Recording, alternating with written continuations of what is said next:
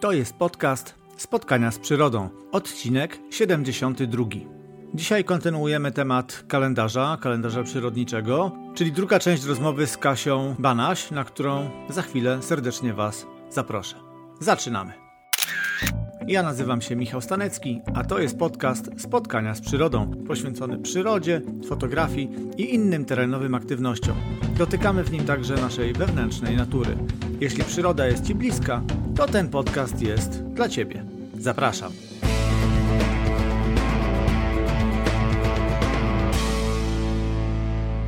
Drodzy słuchacze, Przypominam o możliwości wspierania mnie jako twórcy tego podcastu na platformie Patronite. Jeżeli uznacie, że podcast jest wartościowy, w moich mediach społecznościowych znajdziecie linki do mojego konta na Patronite. Jeśli wpiszecie tam w serwisie Patronite Michał Stanecki albo spotkania z przyrodą, to też znajdziecie moją wizytówkę. Bardzo dziękuję za wsparcie finansowe wszystkim moim patronom.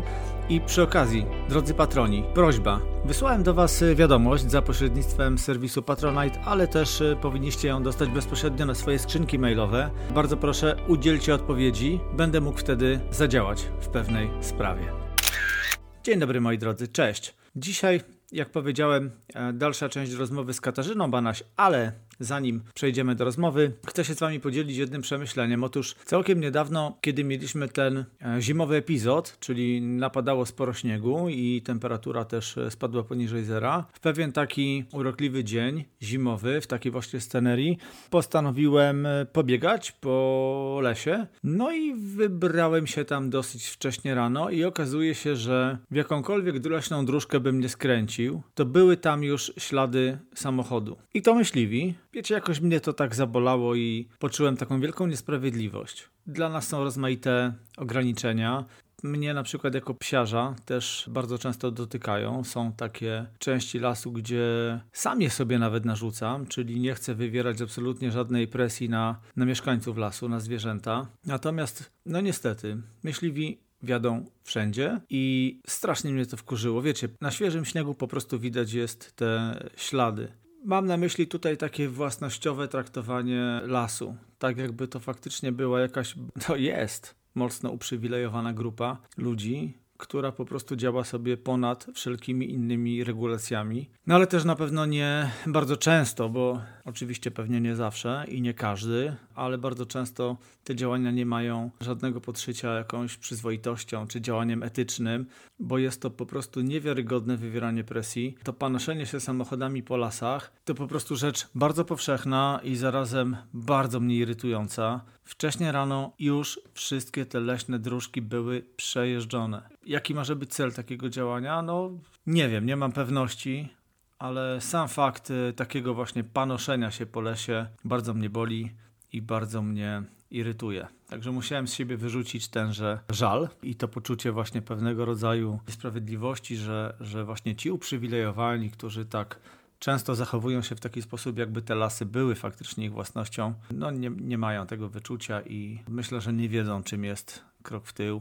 To zupełnie inna optyka na postrzeganie tej przyrody. No to tyle mojego żalu. To tak zamiast aktualności, taka gorzka refleksja. A bardzo możliwe, że też tego doświadczacie, prawda? Że też to, też to widujecie I, i bardzo możliwe, że również Was też e, wywołuje to pewnego rodzaju emocje. No dobrze, to dosyć marudzenia. Dzisiaj ciąg dalszy rozmowy z Katarzyną Banaś. W poprzednim odcinku, w odcinku 71, zaczęliśmy sobie rozmawiać o kolejnych porach roku, kolejnych miesiącach, o tym, co je charakteryzuje, wyróżnia, gdzieś w tym przyrodniczym rytmie. I dzisiaj do omówienia została nam druga część roku, drugie półrocze, ponieważ zaczynaliśmy od grudnia, no to kończymy w listopadzie i takim właśnie rytmem będzie szła dalej ta rozmowa. Przypominam, że konstrukcja jest taka, że ja mówię o tym, co się dzieje w samej przyrodzie pod kątem obserwacji, możliwości fotografii, tego, co warto zauważyć albo czego warto nie przegapić.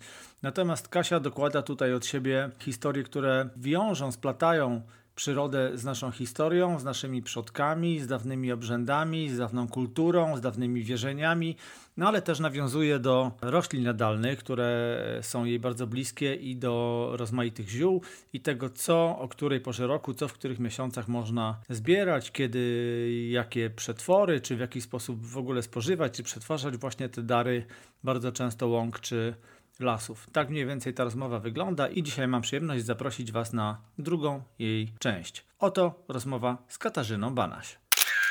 To jeżeli jesteśmy już e, w czerwcu, to dodam jeszcze, że wraz z takim wejściem w okres lęgowy, no wiele gatunków ptaków e, milknie. One po prostu nie odzywają się, no głównie ze względów bezpieczeństwa. One są zajęte wtedy innymi sprawami, ale też nie chcą się ujawniać, nie chcą ujawniać położenia swoich gniazd czy dziupli. W związku z tym te ptaki wtedy nie, nie śpiewają już tak intensywnie, albo w ogóle na jakiś czas e, zaprzestają, to są tylko jakieś głosy kontaktowe. Potem też e, zaczyna się w świecie ptaków taki czas, to, to bezpośrednio po lęgach, ale przychodzi czas na wymianę piór, czyli ptaki muszą się trochę przebrać, przestroić. I na ten czas też e, wiele ptaków odlatuje w miejsca raczej takie trudno dostępne, odosobnione, bo w momencie, kiedy ptaki wymieniają pióra, po prostu tracą zdolność do lotu. Dlatego muszą być e, bezpieczne, w związku z tym szukają właśnie takich wyjątkowych miejsc. No i Latem faktycznie jest tak, a w zasadzie tu już mówimy o takim lecie, bo, bo czerwiec czy, czy potem lipiec, no to ten start dnia w środku nocy to raz. Druga sprawa to, że szybko nagrzewa się, nagrzewa się powietrze. Więc jeżeli my chcemy obserwować świat przez jakieś urządzenia optyczne, takie jak lornetka czy luneta, no to musimy brać poprawkę na to, że jak wyjdziemy w południe w taki dzień, to przy wysokich temperaturach to powietrze będzie nam mocno pływać nie będziemy w stanie zobaczyć szczegółowo obrazu, konturów ptaka, czy, czy będą się też barwy rozmywać. E, trzeba o tym pamiętać, że wtedy też najlepsze warunki są właśnie bardzo wcześnie, gdzieś w okolicy świtu. No mhm. to trzeba kupić po prostu tym, że, że, że nocka zarwana. Ewentualnie odsypiać sobie, jeśli można, potem w właśnie takim czasie, powiedzmy, siesty. No to tak bardziej mhm. weekendowo powiedziałbym, że taki harmonogram. To tak mhm. jeszcze w świecie przyrodników, ale też owady cały czas. Y, wtedy można naprawdę oddać się makrofotografii. Motyle, ważki, no pajęczaki różnego rodzaju, chrząszcze. No to są wszystko takie tematy, gdzie nie trzeba ani daleko, ani właśnie zarywać tej nocy. Wtedy można sobie już y, znaleźć y, odpowiednie miejsce, czy to zacienione, czy, czy kawałek łąki. To czasami naprawdę może być skwerek nawet w mieście, czy, czy jakaś łąka, a jak mamy kwietną łąkę, co teraz zaczyna też w miastach y, coraz częściej się pojawiać, no to mamy naprawdę takich miejsc dogodnych do takiej aktywności makro. To nawet nie musi być fotografia. Czasami warto sobie kupić najtańszą lupę za 15 czy 20 zł i z taką lupą po prostu pójść sobie poobserwować, jak wyglądają kwiaty, ich liście, pręciki czy cokolwiek y, z pyłkiem, czy, czy właśnie jakieś owady, które się nie boją, które nam nie, nie zwieją spod tej lupy. To jest niesamowity niesamowity czas. Ja tutaj jeszcze chciałam dodać, bo jesteśmy w czerwcu, a na czerwiec wypada no też niesamowite święto przesilenia letniego, czyli moment, kiedy. Mamy najdłuższy tego, dzień, najkrótszą tak, noc. Mamy najdłuższy dzień i ten dzień zaczyna już właśnie ubywać, zaczyna się kurczyć to światło. Co prawda, to jest jeszcze tak nie,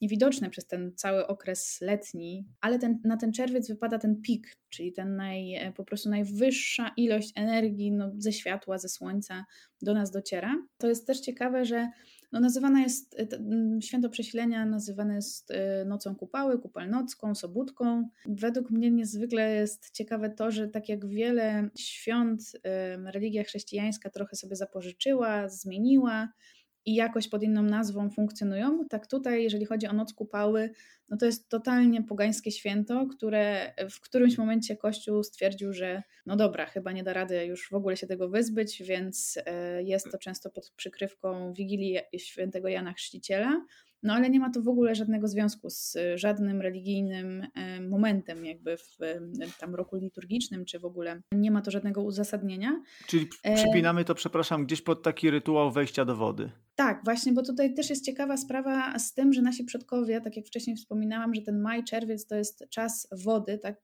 czas proszenia bóstw o wodę, o zesłanie tej wody tak właśnie noc kupały to jest moment kulminacyjny. Od tego momentu już woda nam nie będzie tak bardzo potrzebna na polach. Tutaj bardziej będą e, potrzebne bóstwa, które władają, że tak powiem, ogniem, ciepłem. I tradycyjnie moment tej e, nocy kupały to był moment, kiedy można już się było, od tego momentu można było się już kąpać w rzekach, w jeziorach, bo wcześniej wstępu tam nie było, bo tam panowały rusałki, demony wodne różnego rodzaju i wtedy te, te zbiorniki wodne omijano, a w tym momencie już te bóstwa zrobiły to, co miały zrobić, i sobie gdzieś tam odchodzą. Już tak nie, nie siedzą w świecie ludzi, więc, więc można wtedy śmiało wchodzić do, do rzek. I wydaje mi się, że tutaj też jest trochę ta inicjacja, właśnie, bo Jan Chrzciciel tak, również e, chrzcił poprzez obmywanie w rzece, więc wydaje mi się, że tutaj trochę jest to sprzężone, no ale nie przebiło się to tak mocno, nie przebiło się w ogóle tak naprawdę jakoś, mm, no być może mówi się właśnie w nazwie, tak, Noc Świętojańska ale to zupełnie nie jest kojarzone z jakimiś obrzędami religijnymi. To jest czas radości. To jest moment w roku, kiedy świętujemy właśnie ten, tą najwyższą energię, to jest tą pełnię, tą radość taką związaną z tym, że właśnie jest lato, jest pięknie, jest, przyroda jest w pełnym rozkwicie, jest ciepło, noc jest krótka. Te noce tutaj na przykład u mnie na północy Polski, to jest niesamowite doświadczenie dla mnie, bo mieszkam tu dopiero od paru lat i y, siedzenie na plaży, zwłaszcza w Trójmieście, bo tutaj na przykład nad otwartym morzem y, to jest troszeczkę inaczej skierowane wybrzeże, ale właśnie w Zatoce, w momencie kiedy się siedzi na plaży, to tak naprawdę taka łuna nad morzem utrzymuje się bardzo, bardzo długo, nawet mogłabym powiedzieć, że praktycznie całą noc na zasadzie, że ja widzę, że to, to słońce jest tuż, tuż po prostu pod horyzontem. No, to, są, to są te nasze białe noce. To są te białe noce, dokładnie. Za chwilkę ono tam wy, wychodzi i w Gdyni piękny świt obserwuje się akurat w, właśnie latem, w czerwcu jest centralnie po prostu naprzeciwko wstaje słońce, więc jest to naprawdę takie spektakularne. No i tak jak mówisz, właśnie te krótkie noce jakoś tak można zarwać, jakoś to tak nie przeszkadza. To jest czas, kiedy mm, w tradycji bardzo często były wesela, świętowano hucznie, no bo ten miesiąc sprzyja po prostu temu, tak, że się świętuje, że się cieszy człowiek, bo takie emocje właśnie wywołują, wywołuje to, co się dzieje w przyrodzie. O tej porze roku też dużo, dużo zieleni jest już dostępnej do, dla nas do, do jedzenia. Takie bardzo znane nam właśnie, czy to mniszki lekarskie, czy to babki przeróżne. Kwitnie lipa, no jesteśmy w czerwcu. W czerwcu, tak, tak, ale już możemy powolutku, wiesz, bo to się jednak gdzieś tam wszystko będzie spinać nam, ten, ten czerwiec, tak, lipiec. Ta lipa też często już kwitnie pod koniec czerwca, tak jak mówiłeś, w zależności od tego, jaka nam aura akurat tak przychodzi danego, w danym roku. Ale tak, no lipa to też jest takie drzewo bardzo mocno magiczne dla naszych, dla naszych przodków, bo bardzo takim ważnym symbolem. Tak naprawdę było takim symbolem kobiecej energii, kobiecej płodności, dlatego że i lipa, i brzoza, i topola, i wierzba, i co jest ciekawe, że wszystkie te drzewa właśnie kończą się na A, czyli mają taki rodzaj żeński, to są drzewa, które najwcześniej się budzą, najwcześniej wypuszczają pączki, bo na przykład zwróć uwagę, że na, na to, żeby dąb się zazielenił, potrzeba dużo więcej czasu. Tak, to on prawda. Późno startuje.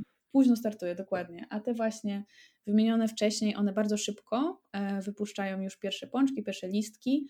No i ta lipa, przez to, że ona też jest taka duża i też miododajna, daje nam naprawdę bardzo dużo dobrego i cień latem, więc to była taka, no takie bardzo, bardzo ważne drzewo dla naszych przodków. A teraz, co ciekawe, przemieniono to w taki sposób, że bardzo, bardzo często jak się gdzieś spaceruje na wsiach, to wszelkiego rodzaju kapliczki z Matką Boską są właśnie powieszone na lipach, dlatego że w tym momencie chrześcijaństwo trochę przemieniło sobie tą e, nomenklaturę, powiedzmy, i właśnie tak jak kiedyś to był po prostu kult matki, kult płodności, kult kobiecy, no tak teraz to wszystko utożsamia się z kultem maryjnym, że tak powiem, tak, Matki Boskiej. Cały świat staje się żółty od, e, od wszelkiego rodzaju rzepaku rosnącego gdzieś tam na polach. To są naprawdę takie też momenty dla mnie to, to lato, ten lipiec, sierpień czy czerwiec to są taki czas, kiedy jedzenia takiego i dzikiego, i też takiego, że tak powiem, od rolników zwykłego, takiego z pól, jest po prostu mnóstwo. Ale tak? naszego tak? rodzimego, prawda? To jest... Naszego rodzimego, tak. tak. Można korzystać garściami, tak jak się wejdzie na targ, właśnie czerwiec, lipiec, to jest po prostu aż nie wiadomo, coś, co ze sobą zrobić. Stragany uginają, kalafiory, cukinie, wszystkiego takiego typu właśnie jakieś jeszcze korzeniowe warzywa, które mają piękną zieloną natkę, botwinki, e, no po prostu jest tego mnóstwo. I warto też z tego wszystkiego czerpać, bo te rośliny, które wzrastają w tym samym środowisku naturalnym co my, mają dzięki temu mechanizmy, które pozwalają im bronić się przed tymi samymi czynnikami, e, z którymi my mamy do czynienia. Tak? Czyli w momencie, kiedy na przykład mamy rośliny takie jak e, pomidory czy ogórki, które nie są tak jakby pierwotnie, pierwotnie nie są z naszej szerokości geograficznej, to owszem, fajnie jest po nie sięgnąć wtedy, kiedy one są dojrzałe, czyli właśnie taka końcówka sierpnia, czy w ogóle no taki sierpień, kiedy mogą nam dać dużo takiej, e, dużo wilgoci, dużo wody, mogą nas napoić, ale o innych porach roku, innych miesiącach lepiej ich unikać, dlatego że właśnie one mm, wzrastają w takim środowisku, które powoduje, że właśnie mają bardzo dużo wody w sobie. I tak jak latem jest nam to potrzebne, tak jak na przykład teraz zimą lepiej jest unikać pomidorów, bo po prostu mogą nas zbędnie wychłodzić. Jak mhm. mogę, to jeszcze chciałem powiedzieć, bo wspomniałaś o tym, że pola, że, że zalewa żółty kolor i tak dalej, i tak dalej. Między innymi, no to trzeba dodać też o tych naszych niesamowitych chwastach polnych, czyli jaskry, mhm maki, habry. To jest coś, co bardzo często też jest e, gdzieś łapane przez fotografów jako wdzięczne tematy. Właśnie i, i, i barwa, i zdjęcia takie szerzej widziane, szerszym obiektywem, jak i właśnie makrofotografia z akcentowaniem właśnie barw, y, których wtedy naprawdę nam nie brakuje. Zresztą wiesz, wydawało się, nawet mnie też się wydawało jeszcze niedawno, że ten okres lata to jest taka trochę nuda w przyrodzie, a to jednak tak nie jest. Zawsze, zawsze można coś y, ciekawego znaleźć, zawsze jest coś do obserwowania, do oglądania. Tak jak mówisz, do spróbowania również i jak sobie dodamy jeszcze czy inaczej poszerzymy to postrzeganie tego lata, no to tym bardziej na pewno znajdziemy dla siebie jakieś fajne aktywności na ten czas i nie będziemy się absolutnie nudzić. Fakt, że może kiedy przychodzą jakieś ciężkie, takie upalne dni, no to ta przyroda troszeczkę tam gdzieś e, przysypia, można powiedzieć, próbuje przetrwać, ale we, we wszystkim jest zawsze można znaleźć jakąś równowagę, bo powiedzmy, że po e, upalnym dniu czy kilku takich dniach potrafi przyjść jakaś bardzo dynamiczna burza, czyli tutaj już nawet też tak zahaczam trochę o, nawet o sierpień, ale to jest coś, co no do tej takiej letniej nudy, w cudzysłowie, wprowadza właśnie taką dynamikę, kolorystykę, e, ciężkie jakieś takie granatowe niebo, czasami wręcz purpurowe niebo, jakieś takie światło, które gdzieś wyjrzy spod takiej ciężkiej chmury, ono jest aż pomarańczowe. To są rzeczy, to takie zupełnie niecodzienne warunki, jeśli chodzi o to światło, więc mhm. nawet nie trzeba fotografować, po prostu wystarczy być i się tym zachwycać, nie? To już jest, to już jest dużo. Tutaj jeszcze a propos właśnie tego, co mówisz, że jest taka nuda w przyrodzie, nasi przodkowie chyba też umieli wykorzystać sobie tą nudę, powiedzmy ten taki postój, bym powiedziała, taki przestój, takie zawieszenie po prostu um, o tej porze roku, dlatego, że lipiec, sierpień to jest też w, do tej pory wśród rolników moment żniw. To jest czas takiej dosyć mocno wzmożonej pracy, bo trzeba się spieszyć, trzeba to wszystko trzeba ściąć zboża przed, no przed odpowiednią temperaturą i przed e, wilgocią, więc tak Aha. tak naprawdę jest takie krótkie okienko, w którym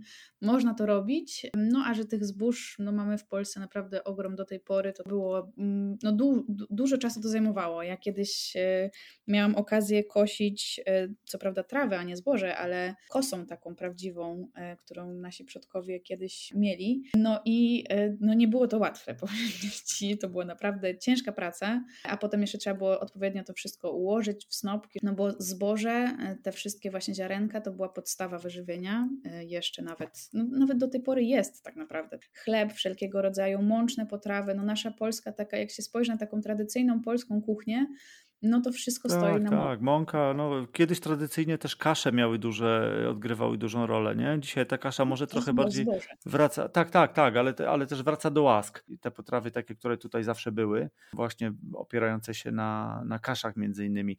I wiesz, ten czas y, żniw też się teraz przedłuża, no bo mamy dosyć dużo upraw y, kukurydzy, a ona jest y, cięta Wiesz co, ja jeszcze w listopadzie widziałem pola, które były, które były koszone, także tutaj tej, tej aktywności w rolnictwie mamy, mamy sporo.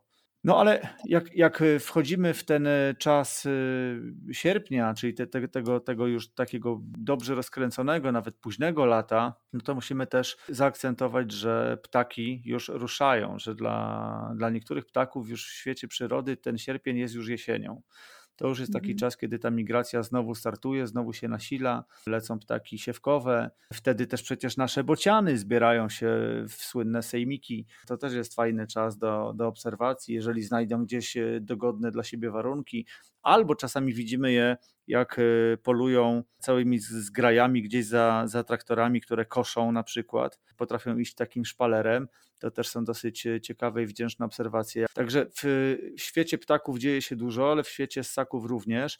E, aktywne latem są nietoperze. Warto sobie pójść gdzieś pod, pod koniec dnia, w porze zachodu słońca nad jakąś wodę, nad staw, jezioro, czy na jakieś polany leśne i, i popatrzeć, jak te niesamowite ssaki uwijają się za owadami.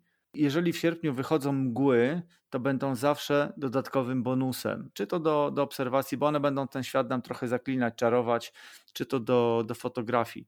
Więc te świty takie sierpniowe na przykład, y, taka najbarwniejsza część dnia, czasami jeszcze osnuta właśnie jakąś mgiełką.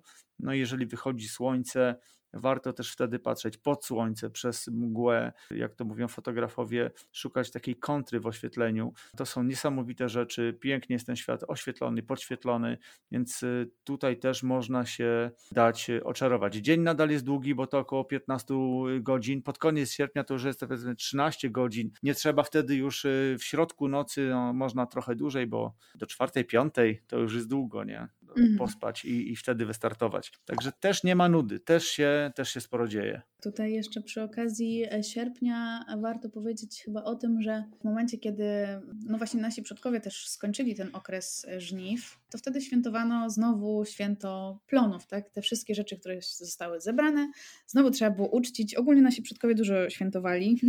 Myślę, że możemy się od nich uczyć tego właśnie mm, świętowania takich prostych rzeczy. Jesteśmy wdzięczni za to, że mamy teraz zebrane zboże, więc trzeba by było razem się spotkać, e, poświętować, napić się pewnie czegoś w tamtych czasach. Miód pitny był bardzo mocno tutaj naszych słowiańskich przodków znany. Więc tak naprawdę właśnie ten sierpień e, jest też czasem takiego święta plonów. Do tej pory to zresztą jest, e, dożynki, właściwie są e, świętowane w każdym mniejszym czy większym miasteczku.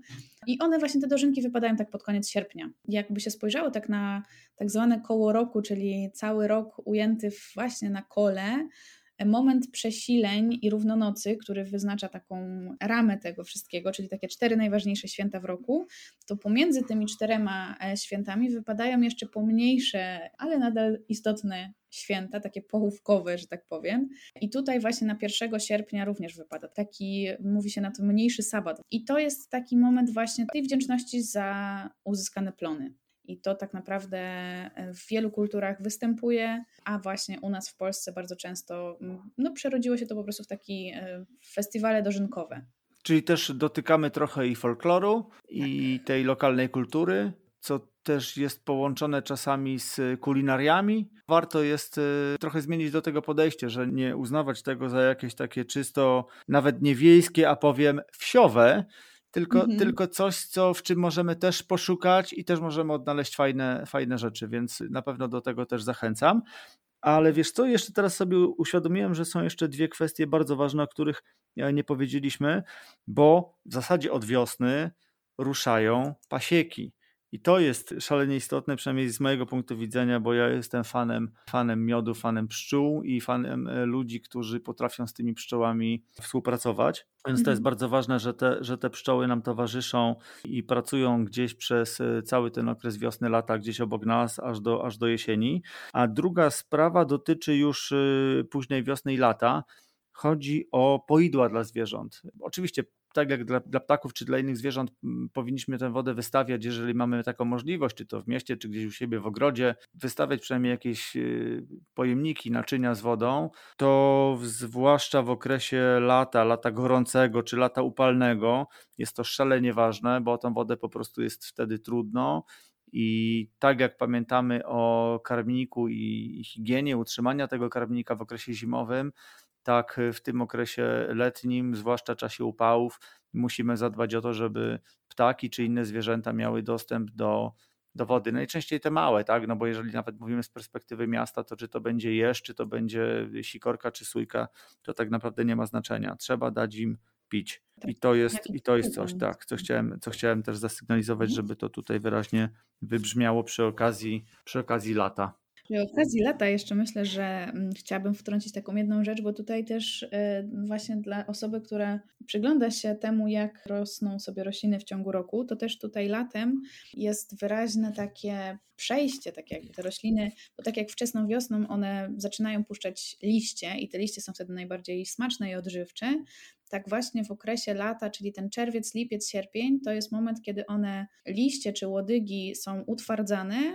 a rośliny zaczynają iść w kwiaty, tudzież nawet w owoce. I tak jak jeżeli ktokolwiek miał kiedyś styczność nawet z najzwyklejszymi e, takimi ziołami domowymi typu bazylia czy majeranek, to można zauważyć, że w momencie, kiedy my sobie skubiamy te listki, do pewnego momentu jest to ok, ale kiedy to oregano na przykład zakwitnie, to te listki już się nie nadają za bardzo do jedzenia. One wtedy po prostu są łykowate, są twarde i są gorzkie. I tak samo się dzieje z roślinami dzikimi, więc e, właśnie ten okres lata to już, tak jak wiosna to jest okres właśnie na wiosenne listki wczesne, tak lato to jest moment raczej na sięganie po e, kwiaty, na sięganie po owoce. I też lipiec, sierpień to jest moment, kiedy na łąkach to bardzo mocno widać, że ten e, czas lata już właściwie właśnie, że to już jest takie dojrzałe lata, że to już jest ta druga część lata, bo mm, zaczynają startować, rosną takie bardzo wysokie rośliny często. To są pasternaki, dzika marchew, wrotycz. One są tak wielkie i tak gęsto często rosnące, że one mogą nawet e, rosnąć na wysokość nas, człowiek, e, ludzi. Więc to też tak fajnie wygląda, i to jest też już taki moment, kiedy właśnie widać w przyrodzie, że to już druga część lata. No i tak się mówi, że mimozami jesień się zaczyna. Czyli na włocią. Tak, czyli na włocią. I to też jest prawda, kiedy te na włocie, czyli takie puszczające żółte wąsy, rośliny dosyć wysokie się pojawiają na łąkach, to jest właśnie znak, że już mamy koniec sierpnia, e, a tak naprawdę już właściwie wrzesień. I wszystko we wrześniu, kolory na łąkach, kolory po prostu przybierają barwy takie bardziej ciepłe, ogniste. To jest żółty, pomarańczowy, e, czerwony. I to tutaj nie chodzi tylko i wyłącznie o to, że się wybarwiają e, liście drzew, ale jak się tak człowiek przyjrzy, to właśnie wszelkiego rodzaju owoce, które zaczynają być wtedy dojrzałe, czy to jabłka, czy to dzika róża znowu, mirabelki, e, to są takie kolory, które właśnie mają tą barwę taką ciepłą i one też będą miały bardzo dużo takich właściwości dla nas mm, odżywczych, e, ogrzewających lekko. No i tak, i ten wrzesień też wśród naszych przodków dosyć wzmożoną, e, wzmożona praca wtedy po prostu była, dlatego że znowu trzeba, bo tak jak żniwa już zostały zakończone, ale z sadów, z ogrodów nadal trzeba było zebrać to, co było, tak? Czyli właśnie zbieranie jabłek, zbieranie gruszek, śliwek, e, wszystkiego, co było w sadach. To było dosyć takie mocno istotne. No i też przy okazji e, tutaj 21, w okolicy 20-21 E, września wypada e, moment e, znowu kolejnego, kolejnej równonocy. I to też jest właśnie i dla naszych przodków było to bardzo istotne, i dla nas współcześnie też nadal świętujemy w tej okolicy taki moment, no właśnie wdzięczności znowu za te plony, tak? Bo w sierpniu mieliśmy wdzięczność za zboża, bo to jest dosyć kluczowe, no a w tym momencie już ten koniec września to jest też wdzięczność za wszelkiego rodzaju owoce. Owoce, dokładnie. I tutaj też e, to tak naprawdę dzieje się na, na, w różnych kulturach na całym świecie. Na przykład w Stanach Zjednoczonych święto dziękczynienia też wypada tak troszeczkę później, co prawda, ale to jest ta sama idea, tak, że właśnie wdzięczność za te plony, za te owoce, za ten cały rok.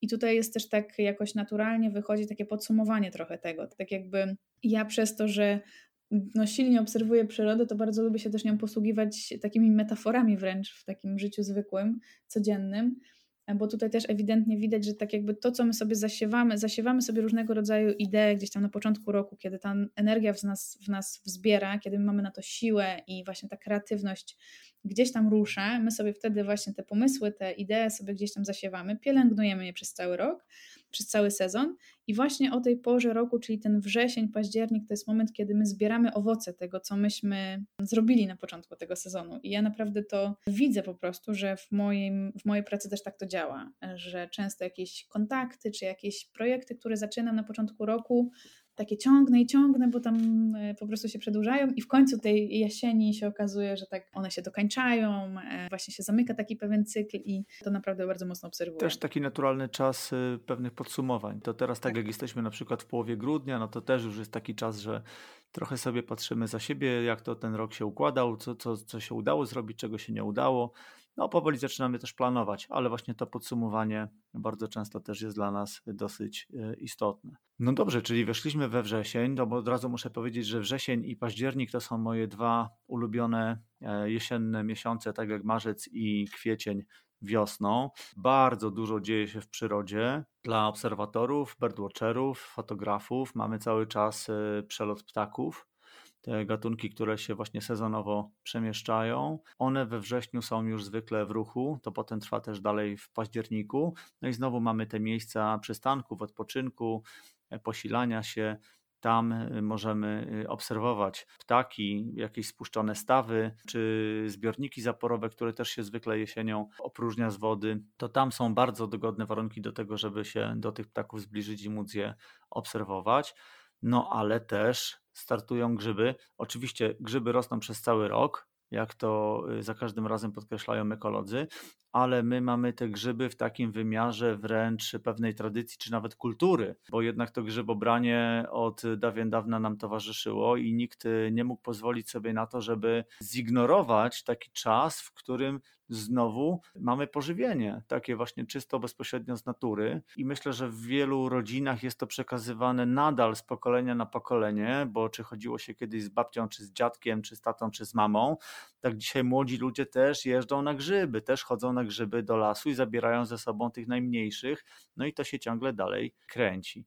To zanim oddam Ci głos, zahaczając o te grzyby już tak trochę kulinarnie, no to przecież są też te grzyby niejadalne, które od strony estetycznej, bo to są kolory, to są wzory faktury, małe, duże, średnie, naprawdę niesamowita rzecz i znowu wdzięczna obserwacja, lupa, czy aparat, czy makrofotografia, dochodzą do tego wrzosy kwitnące, mhm. czy, czy jeszcze jakieś pajęczyny, które się przez to wszystko przeplatają, czasami rano na przykład ozdobione jeszcze rosą, wilgocią, no to są, to są kolejne bajeczne obrazki, e, nie można tego po prostu y, przegapić. Czasami jest tak, że już e, pod koniec września, no nawet na ogół chyba jest tak, że pod koniec września mamy rykowisko, no to też e, wielkie święto e, przyrody, wielkie święto tych niesamowitych, pięknych, dumnych zwierząt, jakimi są jelenie.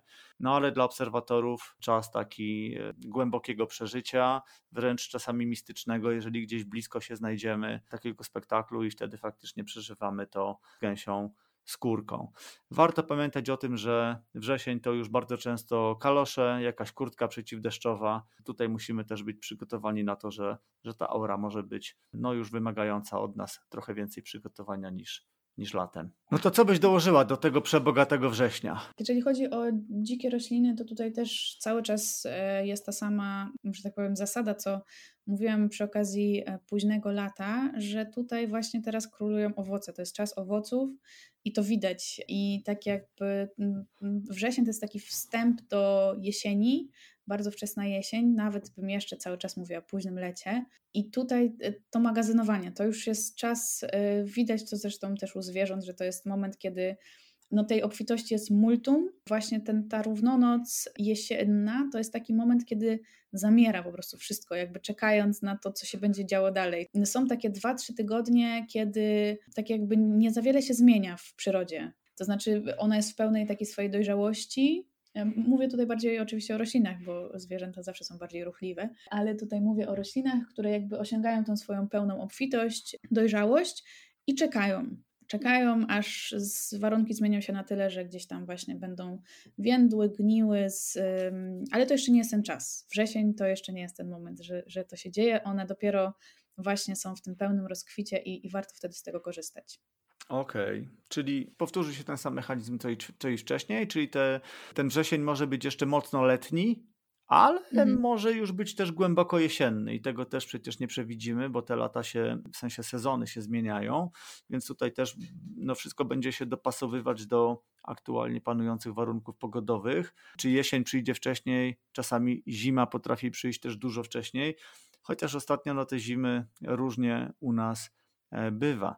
Jeśli chodzi o październik, to w zależności od aury może powtórzyć się w zasadzie cała historia z września, bo to, to, to się może jeszcze utrzymywać wręcz, no mamy zresztą powiedzenie o tej pięknej, złotej polskiej jesieni, czyli wchodzimy w ten czas takiego najbardziej intensywnego przebarwiania roślin, przebarwiania liści na drzewach. To już są te typowo jesienne kolory. Wtedy kto ma możliwość powinien zobaczyć lasy bukowe, które przecież bardzo mhm. charakterystycznie na pomarańczowo się przebarwiają. To są niesamowite takie wręcz jak świątynie czasami, czy nawet katedry, grube, wielkie, stare buki, e, które potem zrzucają właśnie te pomarańczowe liście i, i, i tworzą taki dywan z liści na, na, na, ziemi. Warto to zobaczyć. Zbierające się żurawie, czy ten przelot gęsi, który jest też u szczytu w tym czasie. Może trwać jeszcze rykowisko jeleni, też w zależności od aury. No, ale też zaczynają się pojawiać, zaczyna się taka wymiana gatunkowa wśród ptaków, czyli ptaki, które odlatują sobie gdzieś na południe czy na, na południowy zachód, znikają, a pojawiają się w to miejsce gatunki, które przylatują do nas zimować.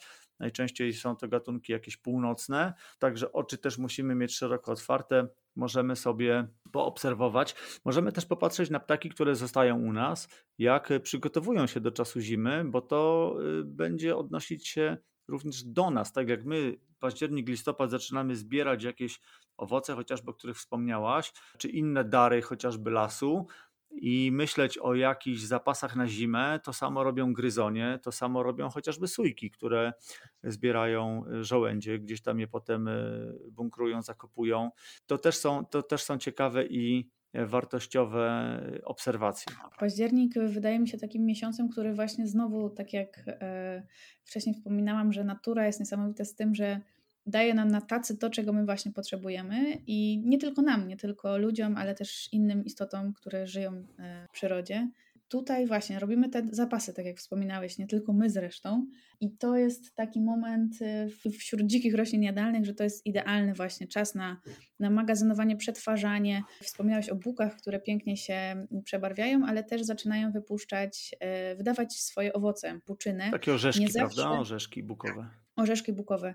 Buki mają to do siebie, że one nie owocują co roku, one owocują tak raz na 5 lat mniej więcej i często jest tak, że one, no to są bardzo rodzinne drzewa, więc tak naprawdę mogą być takie skupiska, gdzie jest nagle wysyp właśnie bukowych orzeszków, a przez parę kolejnych lat może ich tam w tym miejscu nie być ale wystarczy gdzieś pójść kawałek dalej i, i ta obfitość jest wręcz taka po prostu przytłaczająca. Ja w tym roku zbierałam bardzo dużo orzeszków bukowych, no i nie mogłam, nie byłam w stanie po prostu tego przerobić, gdzieś tam to podjadałam cały czas. Dawniej e, przerabiano ją takie bukowe e, orzeszki na mąkę, z żołędzi też robiono mąkę, także wszystkie te nasiona, które są przecież pełne skrobi, pełne tłuszczy, a to jest właśnie i nam, i innym zwierzętom potrzebne na zimę.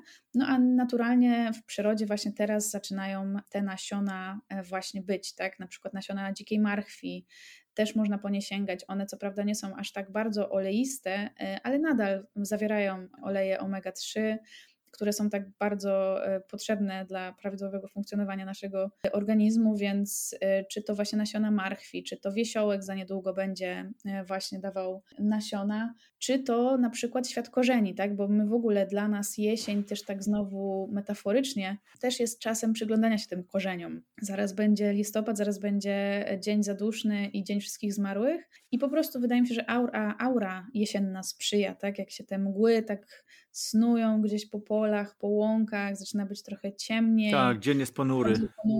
To my zaczynamy tak sobie myśleć o tych zjawach, o tych gdzieś tam duszach wędrujących po świecie. No i właśnie też w świecie roślin to jest czas na korzenie, bo tak jak mówiłam wcześniej, że lato to jest czas na te kwiaty, owoce, tak teraz tą późną jesienią e, cała energia idzie znowu, zostanie magazynowana w korzeniach żeby po prostu przetrwać sobie mm, do następnego sezonu, aż właśnie wiosenne słońce nie obudzi tych roślin. Dlatego wszystko, wszystko idzie właśnie, całe, całe, wszystkie składniki odżywcze, cała energia idzie do korzenia i to jest fajny czas na wykopywanie tych korzeni. Wiadomo znowu, że warto to znowu podkreślić, że nie wykopujemy wszystkiego, bo to mm, również jest cenny surowiec y, gdzieś tam dla, nie wiem, dziki się tym żywią przecież, e, inne zwierzęta, więc warto im to zostawić. No i też, żeby po prostu rośliny odżyły na następny rok, to też warto pamiętać o tym, żeby zostawiać ich na tyle dużo, żeby nie zaburzać jakby takiego prawidłowego wzrostu na kolejny sezon. Ale tutaj właśnie ten październik, e, czy już nawet wrzesień, czy początek listopada to jest czas, gdzie można wykopywać korzeń mniszka, korzeń cykorii podróżnik, korzenie perzu też na przykład. E, to są takie rośliny, które właśnie mają znowu bogactwo skrobi, e, bogactwo białek. No a to też jest coś, co jest nam o tej porze roku po prostu potrzebne, więc można po to sięgać. Dzika marchew również jest fajną rośliną właśnie korzenną co prawda jest taka bardzo mała i powyginana i brudna i samego jedzenia nie ma z tego tak bardzo dużo, ale myślę, że to jest taka fajna roślina uświadamiająca, że jednak każda z roślin, które my zajadamy na co dzień, czy to jest burak, czy to jest marchewka, czy to jest ziemniak, każda z nich ma jakiegoś dzikiego swojego przodka, który czasami nadal jeszcze gdzieś tutaj u nas rośnie na łąkach. Wiesz, to ja czasami jak czytam sobie na przykład jakieś książki o Syberii chociażby, czy gdzieś dalekiej północy, widać, że te, te nacje, które gdzieś tam mają swoją kulturę opartą też na bardzo mocno na tym, co wywodziło się od ich przodków, nauczyli się żyć no na przykład z lasu, na przykład z tajgi. Mm. I to też skojarzyło mi się z tym, o czym teraz mówiłaś, o tej dzikiej marchwi, że że tak naprawdę potrafią z lasu przynieść e, większość składników, które są im potrzebne, prawda? Oni mogą tylko tam, nie wiem, wymienić jakieś skóry, y, coś na co polują, na przykład wymienić na herbatę, cukier, no to czego nie są w stanie sami znaleźć albo też wyprodukować. Ale jeśli chodzi o właśnie, nie wiem, dziką cebulę czy jakieś inne dzikie wersje powiedzmy popularnych warzyw, z tym nie ma problemu. Oni to umieją od dziecka, oni nauczeni są gdzie szukać, w jakich środowisku, w jakich siedliskach, uczą się tego od y, dziadków, babci i to normalnie funkcjonuje. Dlatego myślę, że u nas też byłoby ciekawe po prostu poznać to, co mamy gdzieś obok siebie na wyciągnięcie ręki, co nie musiało do końca wyrosnąć posypane e, pestycydami, chemią, co po prostu w sposób naturalny również przetrwało i jest gdzieś obok nas. Ja się z tym jak najbardziej zgadzam, podpisuję się w ogóle dziesięcioma rękami, bo ja, ja też to widzę, obserwuję to w momencie, kiedy ja prowadzę e, spacery czy jakieś e, warsztaty ziołowe, jak różnie ludzie reagują na taki temat, że możemy sięgnąć po dzikie rośliny i naprawdę jest szerokie spektrum tych reakcji, ale często też widzę właśnie coś takiego, że ludzie się no boją. Już nawet nie chodzi o to, żeby to dobrze rozpoznać, tylko boją się tego, że no nie wiem, że to rośnie na trawniku, że to takie jakieś trochę brudne, że to z ziemi i tak dalej. I mam takie poczucie, że my współcześnie się tak oderwa- tak bardzo oderwaliśmy się od rolnictwa i od tego pozyskiwania jedzenia e, prywatnie jakby, no bo kiedyś tak jakby każdy z nas, każda osoba kiedyś e, musiała. E, nawet jeszcze tak, no musiała, no nie było innej opcji. A w tym momencie jesteśmy już tak od tego oderwani, że wydaje nam się, że jak pójdziemy do marketu i kupimy ładną, zgrabną marchewkę bez żadnego tam grama po prostu ziemi na niej, no to to jest coś ok, to jest coś zdrowego i normalnego, a jak mamy wyjść sami i zerwać sobie coś z ziemi, to jest takie, o nie, to chyba jest niedobre. Nie, nie, tak? bo wiesz, jest... brudne i krzywe to, to tak, nie. dokładnie. I ja bardzo, no w ogóle moimi działaniami, edukacją, ja się staram bardzo mocno te dzikie rośliny tak wprowadzać na co dzień, bo to jest naprawdę coś nieocenionego i tutaj nie trzeba e, mieszkać gdzieś, nie wiadomo, e, wiecie, na skraju puszczy, czy tam e, gdzieś zupełnie na, na bezludnej po prostu wsi. Ja mieszkam w środku miasta. Wiadomo, że warto jest wybierać takie miejsca, które gdzieś tam są w oddaleniu od dróg, od dróg. Są też takie mapy zanieczyszczenia gleby na przykład, bo czasami jest tak, ja tutaj na przykład w Gdańsku jest y, stocznia, tak, która działa już od naprawdę dawna i tam stężenie metali ciężkich może być dosyć wysokie, więc y, taką mapę zanieczyszczenia gleby też sobie można zobaczyć, zerknąć, no bo czasami jest tak, że jakieś fabryki były gdzieś w jakichś miejscach, po których już nie ma śladu, no ale zanieczyszczenie w glebie zostało. Więc y, myślę, że jeżeli ktokolwiek zaczyna taką przygodę, to, to warto sobie coś takiego zobaczyć. Albo w ogóle po prostu, no, tak jak wspominałeś już nieraz, że ten temat dzikich roślin jest na tyle teraz już y, gdzieś popularny, że wydaje mi się, że w każdym mieście można sobie nawet właśnie wyjść na taki spacer z kimś, tak? Z kimś, kto pokaże, kto, kto wskaże po prostu roślinę, która się nadaje, która się nie nadaje. Ja na przykład ze swojej własnej historii mm, i doświadczenia też widzę, że ja bardzo się wzmagałam, mimo tego, że miałam wiedzę taką powiedzmy książkową, dużo przewertowałam książek, przeczytałam internetu pół w poszukiwaniu informacji o tych dzikich roślinach. I niby wiedziałam, ale cały czas mnie coś stopowało jakoś. Byłam taka e, no jeszcze zmrożona tym całym przedsięwzięciem, żeby to zbierać, przetwarzać, aż do momentu, jak pojechałam właśnie na kurs ziołowy. I tam wtedy z przewodniczką, z osobą, która się na tym zna, mogłam sobie zobaczyć, powąchać, dotknąć, e, no i to odmieniło jakby moje spojrzenie na to wszystko, bo, bo wtedy zyskałam po prostu pewność siebie i zrozumiałam, że ja już to wiem i mogę sobie po to sięgać, więc doświadczanie tej natury, doświadczanie, wychodzenie i poznawanie tych roślin jest naprawdę no, niesamowitą przygodą według mnie. E, można znaleźć przeróżne rośliny, można się zdziwić, ile roślin jest jadalnych, ile roślin właśnie, to są takie zapomniane dzikie warzywa, tak jak mówiłeś o tym plemieniu, które sobie jest w stanie wszystko zebrać. Ja myślę, że my też byśmy byli to w stanie zrobić. No może wiadomo, że mm, nasi przodkowie również się borykali nieraz z, z brakiem witamin, z brakiem składników odżywczych, no bo wiadomo, że jeżeli polegamy w 100% na tym, co gdzieś tam e, znajdziemy, z, z, zbierzemy, no to możemy sobie nie dać wszystkich składników.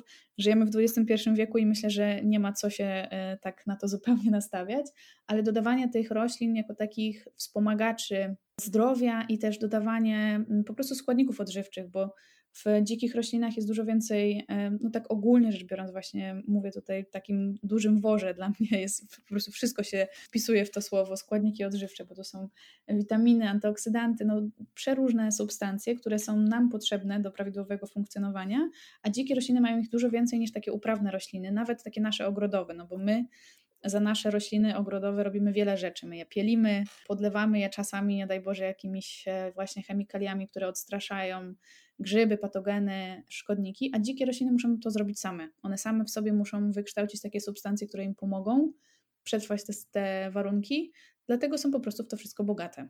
To jak jesteśmy przy jesieni i takim czasie przygotowywania też się do zimy, przygotowywania przetworów, muszę zahaczyć o kiszonki, Chciałbym też zaakcentować, i nie wiem, czy się tutaj zgodzisz ze mną, że mm, również y, robi się teraz taka fajna, no użyję brzydkiego słowa, moda na kiszonki, ale nie tylko ogórki i kapustę, bo to jest to, co powiedzmy każdy z nas wymieni po prostu jako pierwsze, tak? Czyli kiszone ogórki i kiszoną kapustę. Ale dzisiaj, jak sobie pójdziemy na jakiś targ i dobrze poszukamy, to znajdziemy kiszone rzodkiewki, kiszoną kalarepę, kiszonego kalafiora. Ja kilka dni temu próbowałem kiszonej e, fasolki. Niesamowite to są rzeczy, warto to po prostu odkrywać. No a wiemy, że, że te kiszonki nas zabezpieczają, że to, co robią dla naszej e, chociażby flory bakteryjnej, to są rzeczy niesamowite. Tutaj też świat kiszonek to jest w ogóle no, niesamowita sprawa. Nasza w ogóle staropolska kuchnia to jest, my stoimy po prostu na kiszonkach. Nasz w ogóle mm, smak Naj, najbardziej wyraźny i taki najbardziej charakterystyczny smak polskiej kuchni to jest taki smak właśnie kwaśny, ale nie taki od cytryny, tylko taki właśnie od kiszonek. Bo zobacz, że na przykład żury, barszcze, nawet takie zupy, czy w ogóle jakiekolwiek, kiedyś taka tradycyjna nasza potrawa, tak zwana breja, czyli kasza, która była różna, tak? bo to głównie było proso, ale tak naprawdę różne kasze stosowali nasi przodkowie. Więc to była kasza gotowana w, w wodzie, w wywarze z różnymi innymi korzonkami, zazwyczaj dzikimi, przyprawami również dzikimi. No i wszystkim, co tam gdzieś pod ręką było. O różnych porach roku to były różne warzywa i różne dodatki, czasami jakieś mięso również. I tak naprawdę albo taka grzyby. zupa, jak powstała, albo grzyby dokładnie, jak taka zupa postała dzień czy dwa, ona też zaczyna fermentować, bo ta kasza naturalnie w wodzie po prostu e, rozpoczyna się ten proces fermentacji. Bardzo wiele potraw jest właśnie na bazie zakwasów, czy też właśnie w ogóle z dodatkiem, tak, kiszonej, no kiszona kapusta, kiszone ogórki to jest takie nasze tradycyjne, bardzo mocno e, dania, czy bigosy, czy właśnie jakieś takie rzeczy. Jeżeli chodzi o dzikie rośliny, to też kisić można przeróżne rzeczy. Ja całkiem niedawno natrafiłam na książkę Dzikie kiszonki, właśnie tak się nazywa. I byłam zafascynowana po prostu tym wszystkim, e, co można, gdzie można, jak można, bo to nie musi to być e, w takim kontekście, jak my kojarzymy, że my wrzucamy coś do solanki, bo to jest taka najprostsza, powiedzmy, e, fermentacja, jaką się zna i kojarzy, ale chociażby tak jak się kisi kapusta kiszona, czy też kimchi, czyli po prostu we własnej takiej zalewie, tak? Czyli wszystkie te świeże zioła, świeże liście, które my wiosną mamy do dyspozycji, my też możemy z nich robić właśnie takie dzikie kimchi, czy też jesienią na przykład właśnie jesteśmy cały czas jeszcze w tej jesieni, więc żółtlica, komosa biała, to są takie rośliny, które e, fajnie się sprawdzają właśnie do, do, do kiszenia. E, do zrobienia sobie takiego trochę zdziczałego kimchi, czy też właśnie jakichś innych smakowych e, kapust. Co jeszcze? Tutaj też właśnie fermentacja taka octowa, to też jest e, troszeczkę coś innego, bo to nie jest kiszonka, bo to jest inny, inny rodzaj fermentacji, ale to też jest super sprawa, bo fermentować tak właśnie, mm, ocet można zrobić ze wszystkiego. Najbardziej znamy ocet jabłkowy, ale to też jest znowu, tak jak mówiłeś, że ta moda na kiszonki jest, tak samo wraca do łask ocet. Ocet jest, no jest bardzo mocarny, bo nie dość, że kulinarnie może nam bardzo wiele na przykład sosów podkręcić smakowo, e, czy też również dodaje się go do właśnie zakwaszania lekko różnych rzeczy. Tak w ogóle pity na przykład regularnie wspomaga przemianę materii, wspomaga odporność, można w nim macerować przeróżne zioła, dzikie rośliny e, i dzięki temu uzyskać po prostu lek rozpuszczany właśnie w ciepłej wodzie. Ja mam taki oksymel to się nazywa, czyli taki ognisty ocet, e, czyli właśnie macerowany przez takie 2-3 tygodnie w occie jabłkowym moim domowo robionym. Maceruję imbir, maceruję kurkumę, czasami na przykład e, zdarza mi się dorzucić jakieś igliwie świerkowe czy dziką różę, rokitnik, pigwowiec. To są takie rzeczy, które bardzo mocno pomagają w budowaniu odporności. No i właśnie, kiedy to się tak zmaceruje po prostu przez te parę tygodni, ten ocet jest wtedy przesiąknięty tymi wszystkimi dobrymi substancjami i popijam sobie w okresie takich wzmożonych zachorowań jedną łyżeczkę właśnie na, ca- na rozpuszczoną w szklance wody. Czyli zdrowie z natury. Tak, dokładnie. To jeszcze y, kończąc y, wątek listopada, który jest tym naszym ostatnim miesiącem, bo zaczęliśmy od grudnia, swoją drogą mhm. ładnie popłynęliśmy, no ale temat rozległy. To jeszcze chciałem powiedzieć o tym, że mm, na początku listopada po wielu latach wsiadłem z powrotem na rower no, wcześniej dużo głównie chodziłem pieszo i spacerowałem, czy to zabierając psy, czy, czy właśnie jakieś wycieczki takie z lornetką, ale ten rower po prostu pozwolił mi zwiększyć trochę zasięg tych moich e, kilkugodzinnych wypraw. No i co się okazało, że w okolicy, podłódzkiej okolicy, czy to w sąsiedztwie Doliny Neru, czy tam, gdzie działkujemy, weekendujemy, jeżdżąc tym rowerem, znalazłem mnóstwo dzikich, takich no opuszczonych, starych sadów, w mhm. których wisiały po prostu jeszcze bajeczne jabłka. I z każdej takiej wyprawy przywoziłem dwa, trzy gatunki różne jabłek tego się po prostu nie da opisać. I takich jabłek nie znajdzie się, e, przepraszam bardzo, ale nie znajdzie się w warzywniaku. To jest coś zupełnie innego. To oczywiście, że to są jabłka, z których co trochę trzeba tam wypluć e, robaka albo jakiegoś innego paprocha, e, mhm. albo skórka nie jest idealnie piękna i nie wiadomo jeszcze jaka wypucowana albo nasmarowana czymś. Natomiast walory smakowe do wyboru do koloru. Od tych kwaśnych, winnych po takie półsłodkie, posłodkie wreszcie i soczyste i właśnie te niektóre na sok się nadają idealnie, czy do jakiegoś dalszego przetwarzania, zapiekania. To jest po prostu kopalnia. Także mm. czasami omijamy to po prostu gdzieś tam zerkając, tylko że to coś tam sobie dzikiego rośnie.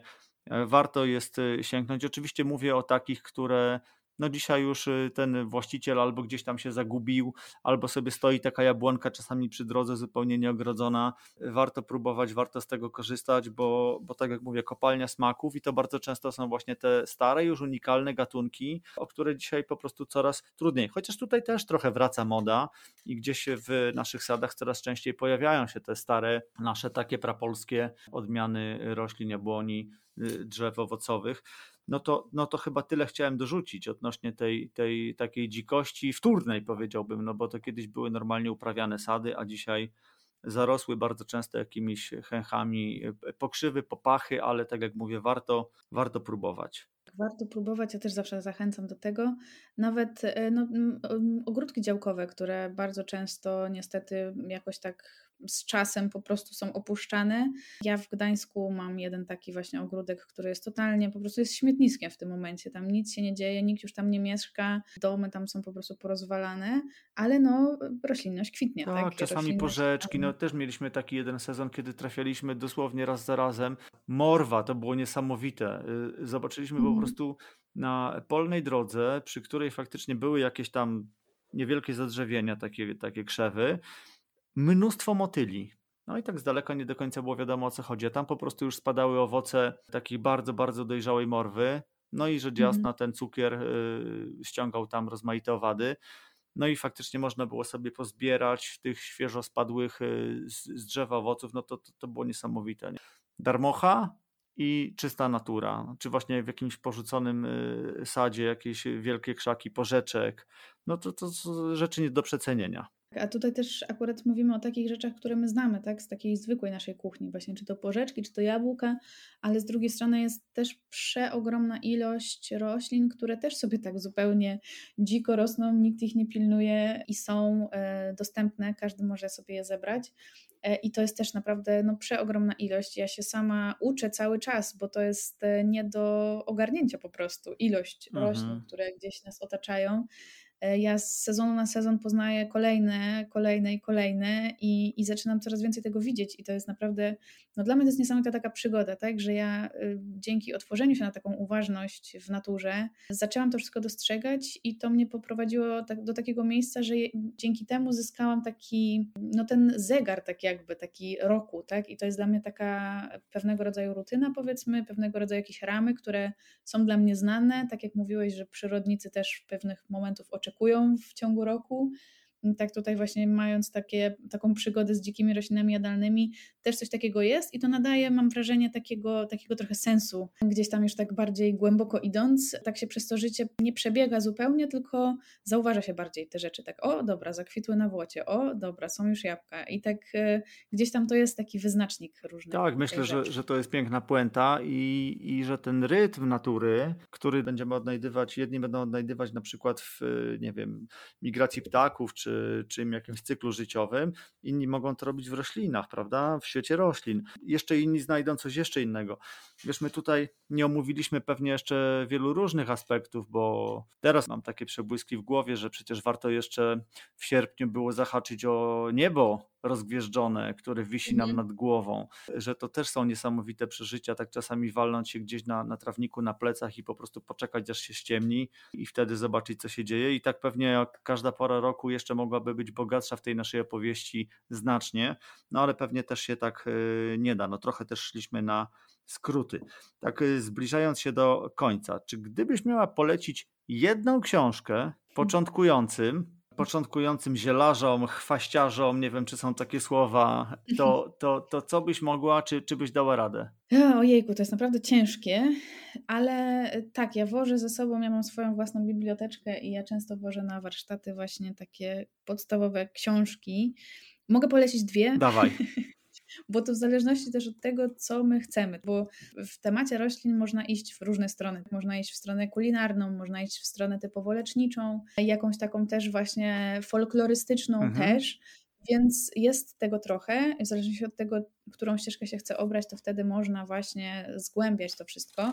Ja zawsze też polecam takie książki, które są właśnie napisane takim przystępnym językiem. A ja polecam dwie książki. Jedna to jest Magia polskich ziół, Patrycja Machałek, tak mhm. się nazywa autorka tej książki. I to jest taka właśnie bardzo przystępna, w ogóle też formatowo książka dla wszystkich, którzy chcą po prostu trochę więcej relacji z roślinami załapać, bo bardzo pięknie opowie opowiedziana, bardzo takim barwnym językiem, takim wręcz baśniowym bym powiedziała Czasami gdzieś właśnie um, temat dotyczy również folkloru, takiego trochę podejścia magicznego do tych roślin, no, które mm, bardzo długo funkcjonowało wśród naszych przodków, no bo oni wierzyli właśnie, że to mm, po prostu drzemie w nich ogromna moc i, i to jest prawda. Że Wiesz, drzemie. ja to nawet zaryzykuję stwierdzenie, że natura była ich religią wtedy, więc oni, oni po prostu w niej byli, oni w niej byli osadzeni, nie mieli innej opcji, więc tak, siłą rzeczy musiało tak być. Dokładnie tak było.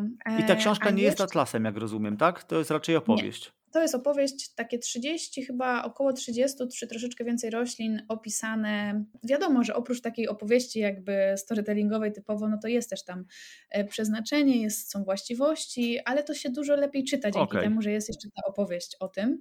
E, I to jest takie wprowadzenie. Powiedziałabym, że to jest takie, jeżeli ktoś w ogóle nigdy nie, nie myślał o temacie dzikich roślin, czy w ogóle roślin, bo to jest nie tylko o dzikusach, ale również, nie wiem, jakimś lubczyku, o takich roślinach, które raczej były też ogrodowe, mm, ogrodowymi roślinami. Natomiast właśnie tak jak mówię, takie rozpoczęcie relacji z tymi roślinami, zaciekawienie, A druga e, książka, którą chciałam polecić, e, która już bardziej idzie w tematykę taką mi bliższą, no bo ja akurat bardzo się skupiam na aspekcie kulinarnych, kulinarnym e, dzikich roślin. To jest książka Dzikie zioła sezonowo Piotra Ciemnego i to jest taka książka, która właśnie przez cały rok, przez cały ten kalendarz, który my dzisiaj przeszliśmy, tak samo przechodzi i podpowiada, jakie rośliny o danej porze są, co można z nich zrobić. Jest kilkanaście bardzo ciekawych przepisów, inspirujących i to też jest właśnie taka no, opowieść o sezonowości, czym ja się bardzo mocno zajmuję, w czym ja bardzo mocno siedzę, więc dla mnie to jest bardzo, bardzo mocno taka inspirująca książka. Tyle? Dobrze. Tak. Kasiu, powiedz w takim razie, już zupełnie na koniec, gdzie Ciebie szukać? Bo Ty jesteś aktywna w, chociażby w mediach społecznościowych, także jakbyś mogła y, krótko nam tak. tutaj przybliżyć. Ja prowadzę autorski projekt Sianko, można myślę łatwo zapamiętać, e, i właśnie dzielę się przez social media inspiracjami do tego, jak zacząć swoją przygodę z dzikimi roślinami jadalnymi, jak je wprowadzać do codziennej diety, jak robić dzikie kosmetyki dla takich naprawdę początkujących. Można mnie znaleźć na e, Instagramie, wystarczy wpisać sianko.podłoga.org i na Facebooku Sianko również jako strona funkcjonuje. Strona www jest w tym momencie w przeróbce, więc nie będę się nią chwalić, ale mam nadzieję, że niedługo już ruszy. W każdym razie hasło Sianko. Sianko.org to, to właśnie strona, gdzie będzie można znaleźć um, też różnego rodzaju wpisy na bloga, albo również odcinki mojego podcastu, który też można znaleźć pod hasłem Sianko na Spotify'u między innymi. Świetnie. Wszystko to zalinkuję, będzie Cię łatwiej wyszukać, tak żeby słuchacze się nie musieli męczyć, gdzie tak. jest Kasia, gdzie jest Sianko. Dla tych, którzy mieszkają w Trójmieście, to również zapraszam na spacery i takie e, spotkania na żywo, bo myślę, że to jest najbardziej kluczowe. Też właśnie można znaleźć informacje o różnych wydarzeniach, które organizuję. No i tak, Gdynia, Sopot, Trójmiasto e, to są miejsca, gdzie też mnie można znaleźć tak na żywo, że tak powiem. Bardzo Ci, Kasiu, dziękuję. To była długa, ale myślę, że bardzo, bardzo ciekawa rozmowa, bardzo ciekawa opowieść, bo fajnie, że wrzuciłaś do niej to, co w tych rozmowach czysto przyrodniczych wcale nie jest często obecne i wcale nie jest takie oczywiste, czyli ten trochę inny aspekt mhm. postrzegania przyrody, ale też y, życia, że tak powiem, w zgodzie z przyrodą, bo jak widzimy, to wszystko się może pięknie splatać i splata, tylko my musimy też y, umieć się zatrzymać, dostrzec y, i po prostu to wszystko zobaczyć. Bardzo Ci za to, że, że nam to dzisiaj przybliżyłaś, bardzo Ci za to dziękuję. Dziękuję Tobie również za zaproszenie i dzięki za przesłuchanie każdemu, e, kto właśnie nas słucha. Dziękuję. Wysłuchaliście drugiej części rozmowy z Katarzyną Banaś. Pierwsza część w poprzednim odcinku, w odcinku numer 71. Zresztą na stronie tego odcinka będę też linkować do poprzedniego, żeby łatwiej było znaleźć całość. No i na dzisiaj to chyba tyle. Z racji tego, że mamy faktycznie już samą końcówkę roku, no to życzę Wam, żeby ten kolejny rok był spokojny, spokojniejszy, żebyście mieli dużo fantastycznych spotkań z przyrodą. Nie wiem, czy będzie to taki rok, ale tego wszystkim nam życzę żeby był to rok zmian w podejściu do przyrody, jakie mamy ze strony naszych władz w naszym kraju i żeby coś wreszcie najpierw drgnęło, potem pękło, a w końcu się wywróciło i żeby nastały tutaj nowe porządki w podejściu i budowaniu szacunku, czy odbudowaniu szacunku dla przyrody, jaki kiedyś mieliśmy, jaki teraz też mieć powinniśmy, zanim będzie za późno i bezpowrotnie zniszczymy, wytniemy i założemy, a potem będziemy próbowali sadzić. Także tego Wam wszystkim życzę. Fantastycznych spotkań z przyrodą, dużych emocji, fajnych przeżyć, ale też tego, żeby się wreszcie coś ruszyło, żeby się wreszcie coś zmieniło. Na koniec autopromocja, czyli moja, moja prośba stała. Udostępniajcie odcinki, podsuwajcie ten podcast innym. Bardzo Wam dziękuję za to, co robicie do tej pory i również z góry dziękuję za to, że pewnie znów będziecie pomagać mi w promowaniu tego podcastu. Niech idzie w świat, niech leci weter, trafia do nowych słuchaczy. Dziękuję Wam, że słuchacie, dziękuję Wam, że piszecie, że komentujecie, że właśnie udostępniacie. Dziękuję Wam za wysłuchanie tego odcinka. Następnym razem usłyszymy się już w przyszłym roku. Trzymajcie się, wszystkiego dobrego, cześć!